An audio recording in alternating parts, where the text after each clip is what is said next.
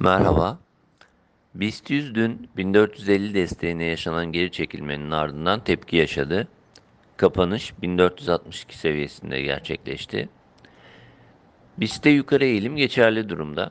Geçiş bölgesi olarak değerlendirdiğimiz 1450-1465 bandında kapanış görmeye devam ediyoruz.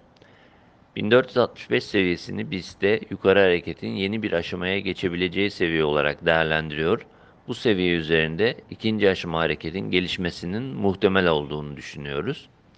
1465 seviyesi üzerindeki hareket endekste 1500-1525 ara direnç olmakla birlikte 1580-1600 bandına yönelik bir hareket için olumlu sinyal olarak düşünülmeli.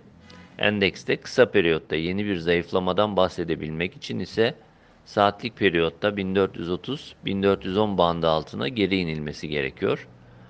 Bandın üzerindeki hareket korunduğu sürece yükseliş yönlü eğilimin ve beklentinin güçlü kaldığı yönünde değerlendirmede bulunabiliriz.